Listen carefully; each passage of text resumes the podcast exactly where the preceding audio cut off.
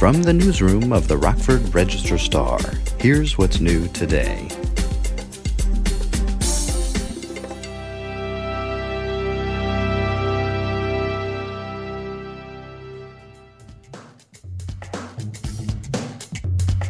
Welcome back. This is Jay Taft with the Rockford Register Star and rrstar.com's weekly sports podcast, Not Just a Game. And this week we have another very interesting guest and one who hits home right now. She is Dr. Sandra Martell, uh, the director of the Winnebago County Health Department for coming up on six years now, but she has over 30 years of experience in the public health world. I'm sure nothing like what she's been dealing with the past three months, which is the case with all the public health officials. Some are doing better than others. Um, this one, in my opinion, and in many others, uh, Dr. Martell and her department have done a very good job. Uh, I hear about her as well from behind the scenes when I'm when I'm dealing with different sports team organizers, um, general managers. Uh, everybody's dealing with Dr. Martell and her department to try and uh, figure out what's going on and what what to do over these past couple months, and now trying to come up with plans and figure out how to get through these reopening phases. Um, so Dr. Martell sat down with us for she's this week's podcast guest, and we just picked the brain, picked the heck out of her brain um, as much as we could. Um, but she's just got some great insight for us. So let's drop in on that discussion right now. Here is the director of the Winnebago County Health Department, Dr. Sandra Martell and Dr. Sandra Martell. Thank you so much for joining us. We really want to pick your brain on a lot of things. Thanks so much. First of all, I, I hope you and your family, everybody's staying healthy right now. Everybody doing good? We're all doing well here, and we're doing well at the health department. Excellent. Yes, I think a lot of people think you're doing well at the health department. Let me let me start off by asking you: Are you a sports fan, and and to what degree do you follow sports? Well, I think, like most of the public, I enjoy um, watching team sports on the television and going to live games and venues. Um, I always find that those are my favorite activities. Is to, and that's really how I prefer to view my sports is uh, live, which um, is quite a challenge in this time. But again, being part and present and being part of that fan experience is what I enjoy about sporting events. Yeah, a lot of people, and a lot of people are missing that. I know.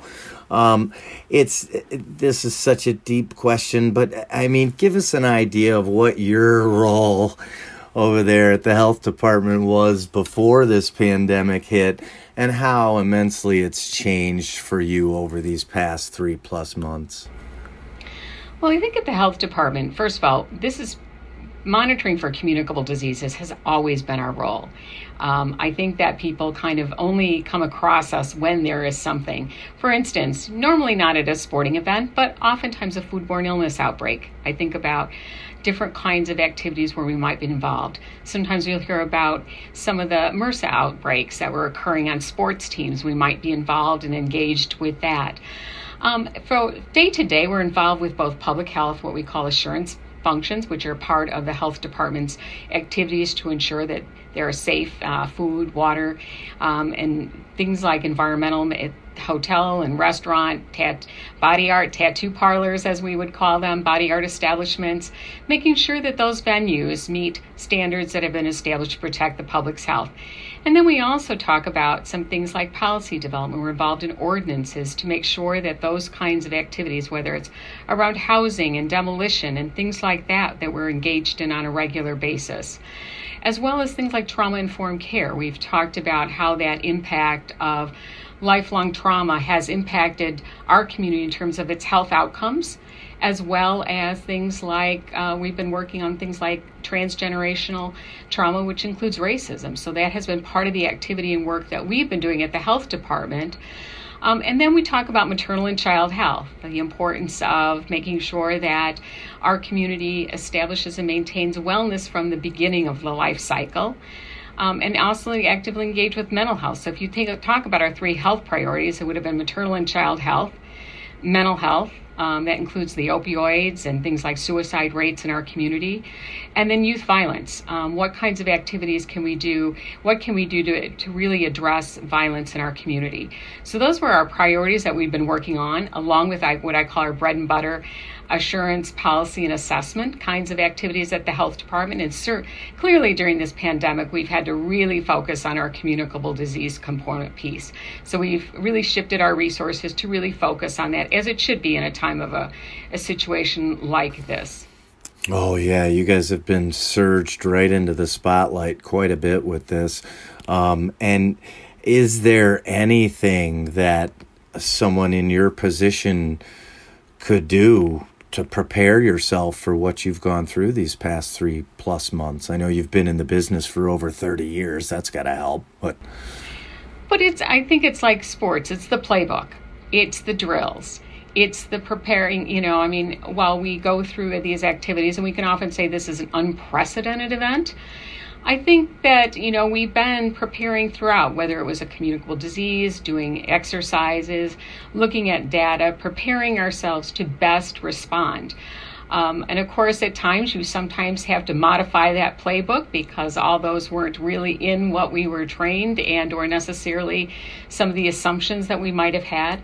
And we've had to adjust and adapt. And we've had great, I'm going to say, uh, this is where I'm going to make another sports analogy our fan base support, our community support, um, various individuals stepping in to assist and support, whether it's the hospital systems, whether it's our business community, our schools, our parks and recreation, the park district all of them as well stepped in to help us go through this process as we began to look at how do we put those plans in play and what things need to be modified as we go through this. That that's a nice transition into the one of the questions I wanted to ask you is and is there a role that sports and sports role models and the star athletes can play in our community, especially at a time like this? Do you believe that that they can have an effect?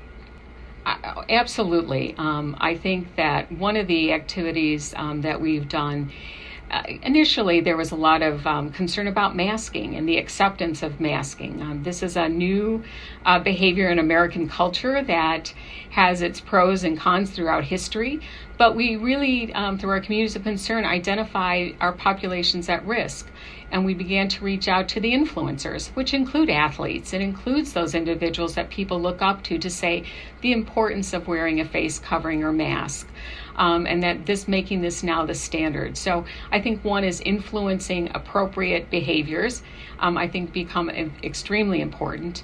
I think also as we've kind of gone through this, we've recognized how isolating um, this has been for individuals. The whole impact of quarantine.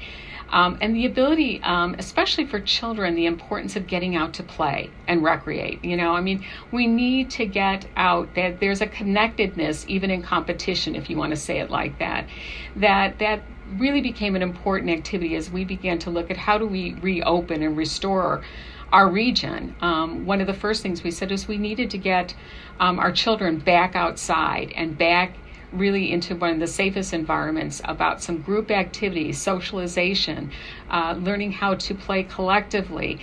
Yes, we have to learn some new social skills and behaviors. The, the handshake for good sportsmanship is not what we're going to be doing. Uh, but are there other ways to communicate? Um, our you know sportsmanship uh, again helping each other like a collective um, i think it when I think about sports, I think about that team element. Uh, there are individual sports, and I understand that, um, and I enjoy playing those as well. But I think it's that collectivism. Um, how do you train as a team when you're six feet apart, one on ones? You know, what do you do? The um, figuring out how do you make sure your other teammates, the reason you don't show up to a practice or an event is because you may have been exposed to protect not only yourself but your teammates and your your friends that you're playing with and your teachers and your coaches. So I think that that part of sports and athletics has an important part in teaching that socialization our new kind of new normal as i'm going to call it as we coexist with covid and i think it also um, provide some, I'm going to say, emotional um, and also mental health breaks right, from the isolation. Um, being able to get out of doors, being able to watch and take our minds off of you know, oftentimes the news cycles that, you know, focus on case counts and deaths and very negative information, whether it's the economy or the disease or civil unrest, really giving people some chance to look outward and to focus on something positive.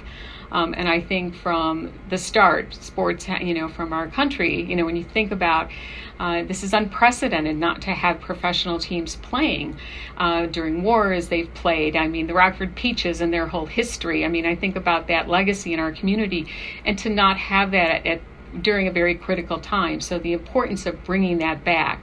So I think it has both the individuals can have impact in terms of how they model their behaviors, um, and I think collectively how we resume that return to activity and how we resume that play, and really is a way to provide some diversion as well as positive modeling for this behavior that we're going to need. And we really are starting to see a lot of it come out of the woodwork. You you just drive around the different communities and you're seeing some baseball games going on, and you're seeing um, a, a lot of this start to come out. Let me get your take on this whole restart when it comes to, with sports are that because because even the sports that aren't going yet have are making plans and are finalizing plans. Is do you feel like that process has been unfolding in in the right way? And are people doing their part? I think that the individuals, you know, for instance, the Rockford Rivets, um, really, they put together a proposal. And, you know, again, you could clearly see that they had incorporated guidance coming out about how do you maintain social distancing, very thoughtful in how do you arrange seating, um, thoughtful in how do you come into a stadium and how do you exit a stadium. How do you maintain the safety of your staff and your players, right? When you, we think about um, you know, sports, I mean, most of industry is the assets that we have are our people. And so, how do you make it safe for the individuals who are going to be working it the individuals who are going to be playing um, the game, as well as the spectators who are going to come and enjoy that event. So, really working through all of that and the complexity of it. I mean, I applaud our community um, and those representatives because it is probably one of the more complex um, when you think about all those moving parts. In addition, throw in some food just um, to make it a little more challenging. So then you have the you know outdoor dining guidance. Um, and also the, the for the most part, most of our venues, um, the shared um, cleaning responsibilities of restrooms and commonly touched surfaces, um, I think was you know a very I mean it's enlightening from those of us who kind of are not engaged in that day to day business operation, but the amount of forethought and planning that they really had to do to think, how do we bring this back? And for instance, when you're going to bring back players who are going to maybe stay with host families, how do you do that in a way, again, bringing people from outside the community where infection rates may be different, getting them into our community where our infection rates and families and host families, making that all work so that we can return to play with a minimum of impact on disease activity. And I think um, that was an example of some very thoughtful and very um, proactive stance on how to do that in the most, you know, really safe, effective way possible. And the target is July 1. They expect to have fans in the seats there to watch the Rivets play out there right in Loves Park. So I, it looks like they're on target. Everything seems to be on plan, right? And if it's done correctly, this can work. That's key. You got to do it right, right? And I think even as we, you know, the IHSA, the Illinois High School um, Athletics, started their practices last week. Um, and again, the six feet of social distancing, um, kind of the independent conditional, you know, the training. Um, and at the same time, things like weightlifting and things where you can't spot individuals or some of those activities where you want to really minimize that. You saw a lot of work being done by a variety of groups. Um, uh, the Speedway, you know, the pit crews, I mean, all of those. Um, I think for every industry that's had to take a look at how do we do this? How do we protect our staff um, that are working these events, our assets, whether it's the drivers, the players, the you know, um, whatever that asset and resource is, as well as then kind of the, the spectators. How do you make that a comfortable? We know that the data that's out there, either whether you're doing retail, customers and consumers and spectators have to feel comfortable coming to these events. They have to know that you're taking every step in precaution. So, again, a lot of work has gone into proactively plan and prepare for this. Um, so, and I know we just released uh, Phase 4 guidance, just came out today from the governor's office, um, which talks about some of these resume for competitive play, um, especially in youth sports. So, moving outside of just individual and conditioning and training now into competitive. So, that's a very positive sign that, um, and again, I come back to the metrics we're driving this. So, outside of the sports, I think all of our community has worked hard to keep their infection rates. Um, it's been hard, there's no doubt about it. Um, it has been a long haul, but people have really gotten the message and worked hard to minimize exposures and contacts, and that has kept our infection rate, you know, re- as low as we can go. So it's allowing us to move into this next phase. So, I mean, these have all had an impact. All those social mitigation of staying home, you know, minimizing outside travel, wearing a face covering when out in public, staying home when you're sick, frequent hand washing, frequently cleaning, all of those things have had a positive influence and impact, which is allowing us to get to this next part. So, it's, I'm going to say, a whole community, whole team effort to get us back to. Um, to be able to reopen some more opportunities and activities in phase four. It's working. It's so far, right? It's working. Yes. now, I I have to ask people. A lot of people don't quite realize it. We could hit a situation where it could all stop this progress of moving forward, and I mean, we it we have to continue to make it work in the right way, right? We do, and it's we can't. We have to be vigilant right? So if we have a ticket to that great game that we really want to see, or we want to see our budding sports, you know, um, player in our family, whether it's soccer or football or anything, play, and we're not feeling well, we need to exercise that vigilance, stay home. We need to make sure that we're not letting our child or anyone else compete, you know, if they're not up, you know, not feeling well on that particular day. Um, wearing our face covering is as much as possible. I know that that's a hard one for people.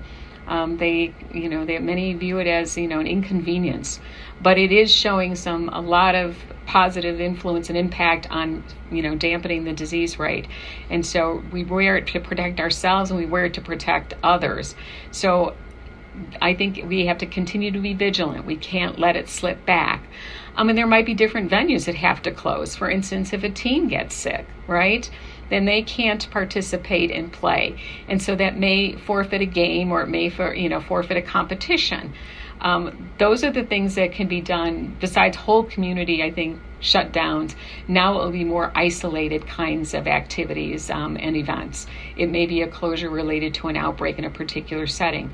But we all have to do our part. We all have to be as thoughtful and intentional as we can be to limit that exposure and spread are there certain sports that you're worried about returning? I mean, because as you mentioned earlier, we all know not every sport is the same, especially when you're talking about being able to handle COVID.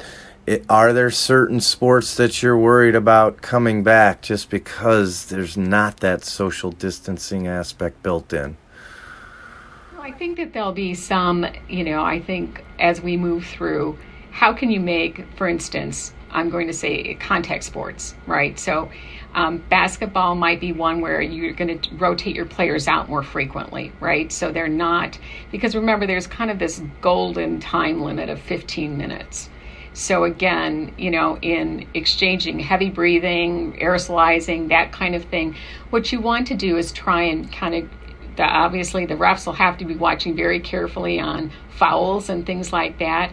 And again, if some a player is you know in contact with another one on a regular basis, maybe rotating them out, and that's where those sports coaches and everyone has to be much more thoughtful, right? So it's not that you can't play, but how do you kind of length minimize the contact time and minimize the length of time? So it might be that you have to kind of rotate it out, a player out more Um, it could be for things like football that they're going to wear gloves, right? I mean, again, hand kinds of things and wearing a face shield, you know, over the helmets.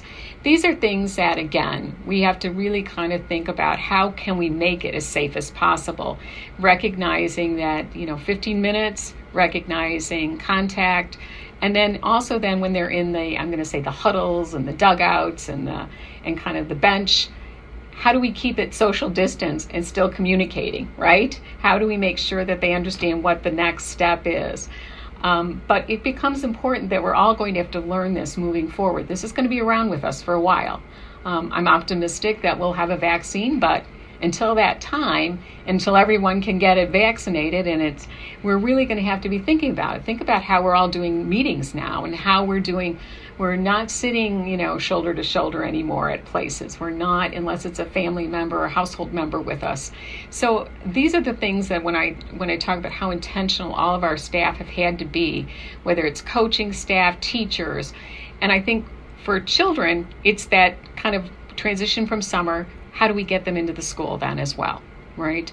Um, colleges will be different. As we know, we've seen some changes in college sports and schedules based on the concern regarding the flu season.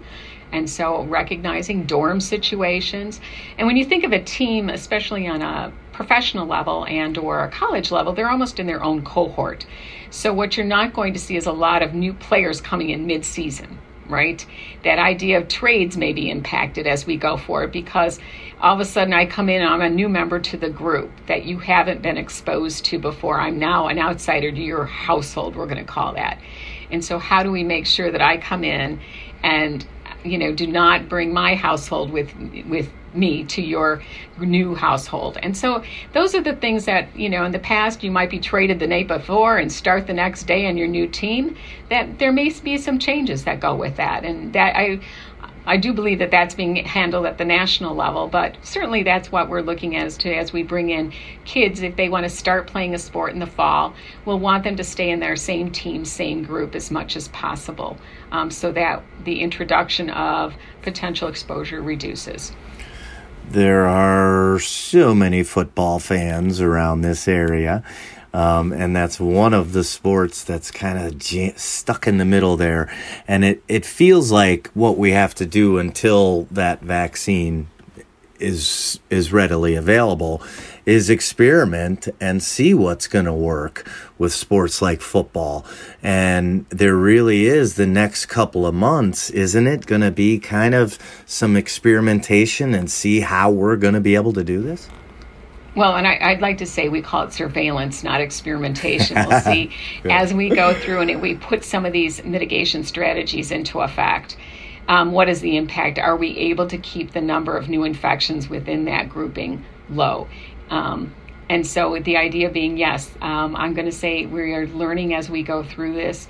What are the concerns? Is it, you know, um, and as we transport teams, think about planes and all of that kind of uh, where we're going to have to go. But typically they travel as a team and a group, so they're a little bit different. But you're not going to see shared water bottles and Gatorade, you know, um, coolers.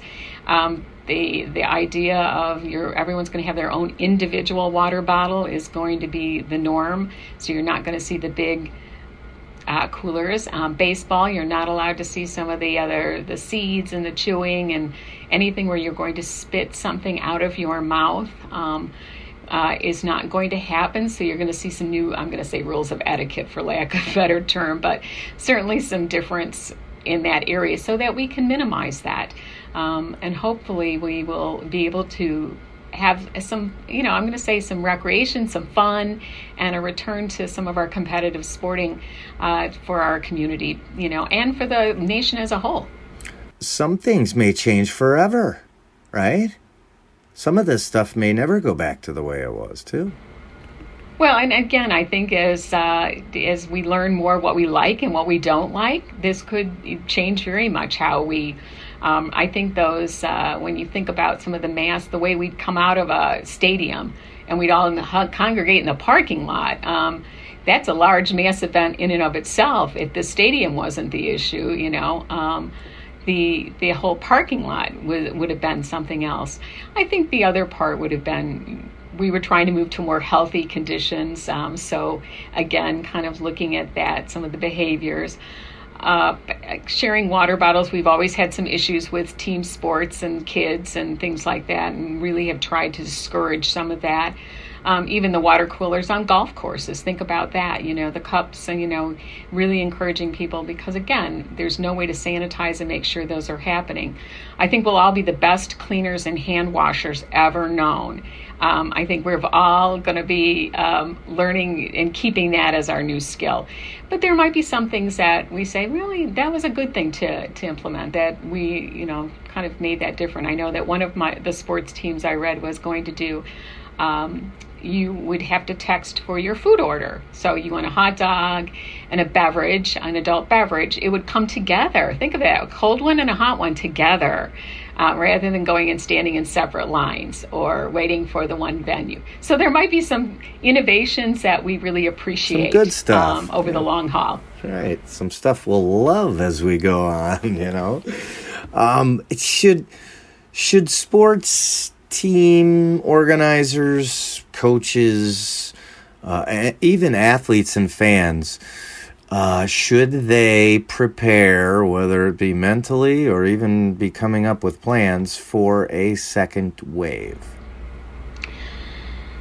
Well, I think nationally we're telling people to you know, prepare that there's going to be more infection. Whether you call it a second wave, I've heard it kind of like that we're going to have bumps in the road, um, whether it's kind of a surfing. Um, I've also heard it uh, an analogy like forest fires, that they'll crop up and will come down. We'll crop them up and, you know, take them down and fight them down. Um, I think at this point, what we're talking about really is monitoring those outbreaks. And you've heard about our contact tracers and investigators. Um, we've talked a lot about this. And so, for instance, if you are participating in a sporting event and you become identified as a contact, you know, we will be reaching out and maybe there'll be that whole seating section or that whole room is going to have to um, consider or not, you know, whether or not, depending upon how long they were spent, if they're, uh, you know, a close contact that requires quarantine and isolation and monitoring for that time frame. Um, and so I also say this kind of this is this contract between all of us as we open up is that understanding that if we're exposed, we may be asked to do some things uh, to really to protect the whole. Um, so that may mean that two weeks of quarantine if you're a household contact uh, versus having to shut down a business. It's just an incredibly crazy time that we're living in right now, and it's just going to remain um, weird, which is a, the only word I can come up with because it's just not normal, you know. And we just have to learn to live with this, and we have to adapt, and um, that's what we've been doing so far, right? And I think that that's, I think, uh, adaptation, uh, innovation, and remaining hopeful. Um, I think that, and when I when I look at you know the children returning to camp, and you know I you can imagine some of the concerns about would children wear masks when they went in for you know we'd have them outside playing and then come in, and they've done what we hear from them is they're doing very well.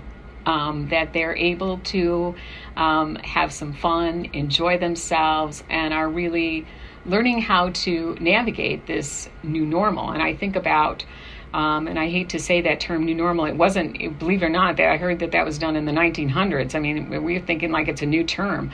Um, but think about um, when we things that have gone on in, in our lives that where we've had to really adapt and I, I really think that so many places are innovating and that's really it's giving us some opportunity in those areas um, i think about skype meetings and how many of us were skyping on a regular basis um, how many of us were, you know, thinking about how can I do this is touchless. I mean, we most of us are human beings. We do things. Part of practice is repetition and doing it the way we've always done it. Um, but we also know sometimes we need um, intellectually a little disruption to challenge us. Um, either physically, emotionally, and intellectually. And so, not that I would have picked a pandemic, but I think that um, I think so many of our, you know, community and our sports world and our, you know, coaches and our teams and all of that are really, and the organizers are really having to think it through and innovate in a way that adapts it so that people can have an enjoyable summer season. Everything has changed, hasn't it? Um, and as you mentioned some 25 minutes ago when we started, sports used to be that distraction, that way of escaping this craziness and the reality of what might be scaring us so much. And it, and we haven't had that for this three plus months. We haven't had really any escape from uh, from what we've been going through. And so obviously people are hungry for that.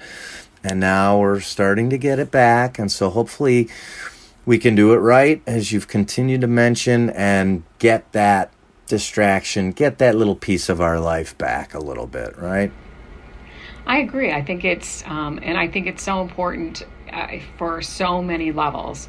Uh, I think also for individuals who want who like to play to get out and and really enjoy it right now. I mean, to be able to get back on a softball team or you know some of that or a league or you know or bowl or you know whatever your passion is that gives you a little bit of outlet. Not only is it to as an observer but also as a participant expanding that ability to participate in some of that because that you know we know that that improves mental health and it also improves your physical health yeah it's a big part of a lot of people's lives. I can attest to that, and uh, we miss it. And and we, I, I can't speak for everybody, but I do want to say that we appreciate the job that you guys have done over there, that you personally and your entire department. I really think that it's been handled extremely professionally, very well done over there. Well played Dr. Martell. Well played. I have a very strong uh, team and a good backup in our Board of Health. I mean, this has been one for, as we said, for the books, but I think that, again, we did it with with really the support and full intent that we were going to get as many people through this as we could. Um, and we wanted to get to the other side where we could enjoy and reopen our community as fully as possible. And, and again, we regret the loss of any lives, but um, and I think that's another thing. Many of our, um, I know many of our residents and some of our homes are waiting for sports to come back on line as well. Um, that's part of a, a, recreational activity that they watch on a regular basis. You bet. You bet. Dr. Sandy Martell, thank you so much for joining us. You've been wonderful, full of information. Let's let's do it again on down the line and and kind of break down what's on the horizon as well, okay? All right. Well, keep us, you know, going as we go into this next phase. Definitely. Thank you, Doctor. I appreciate your time so much. Thank you.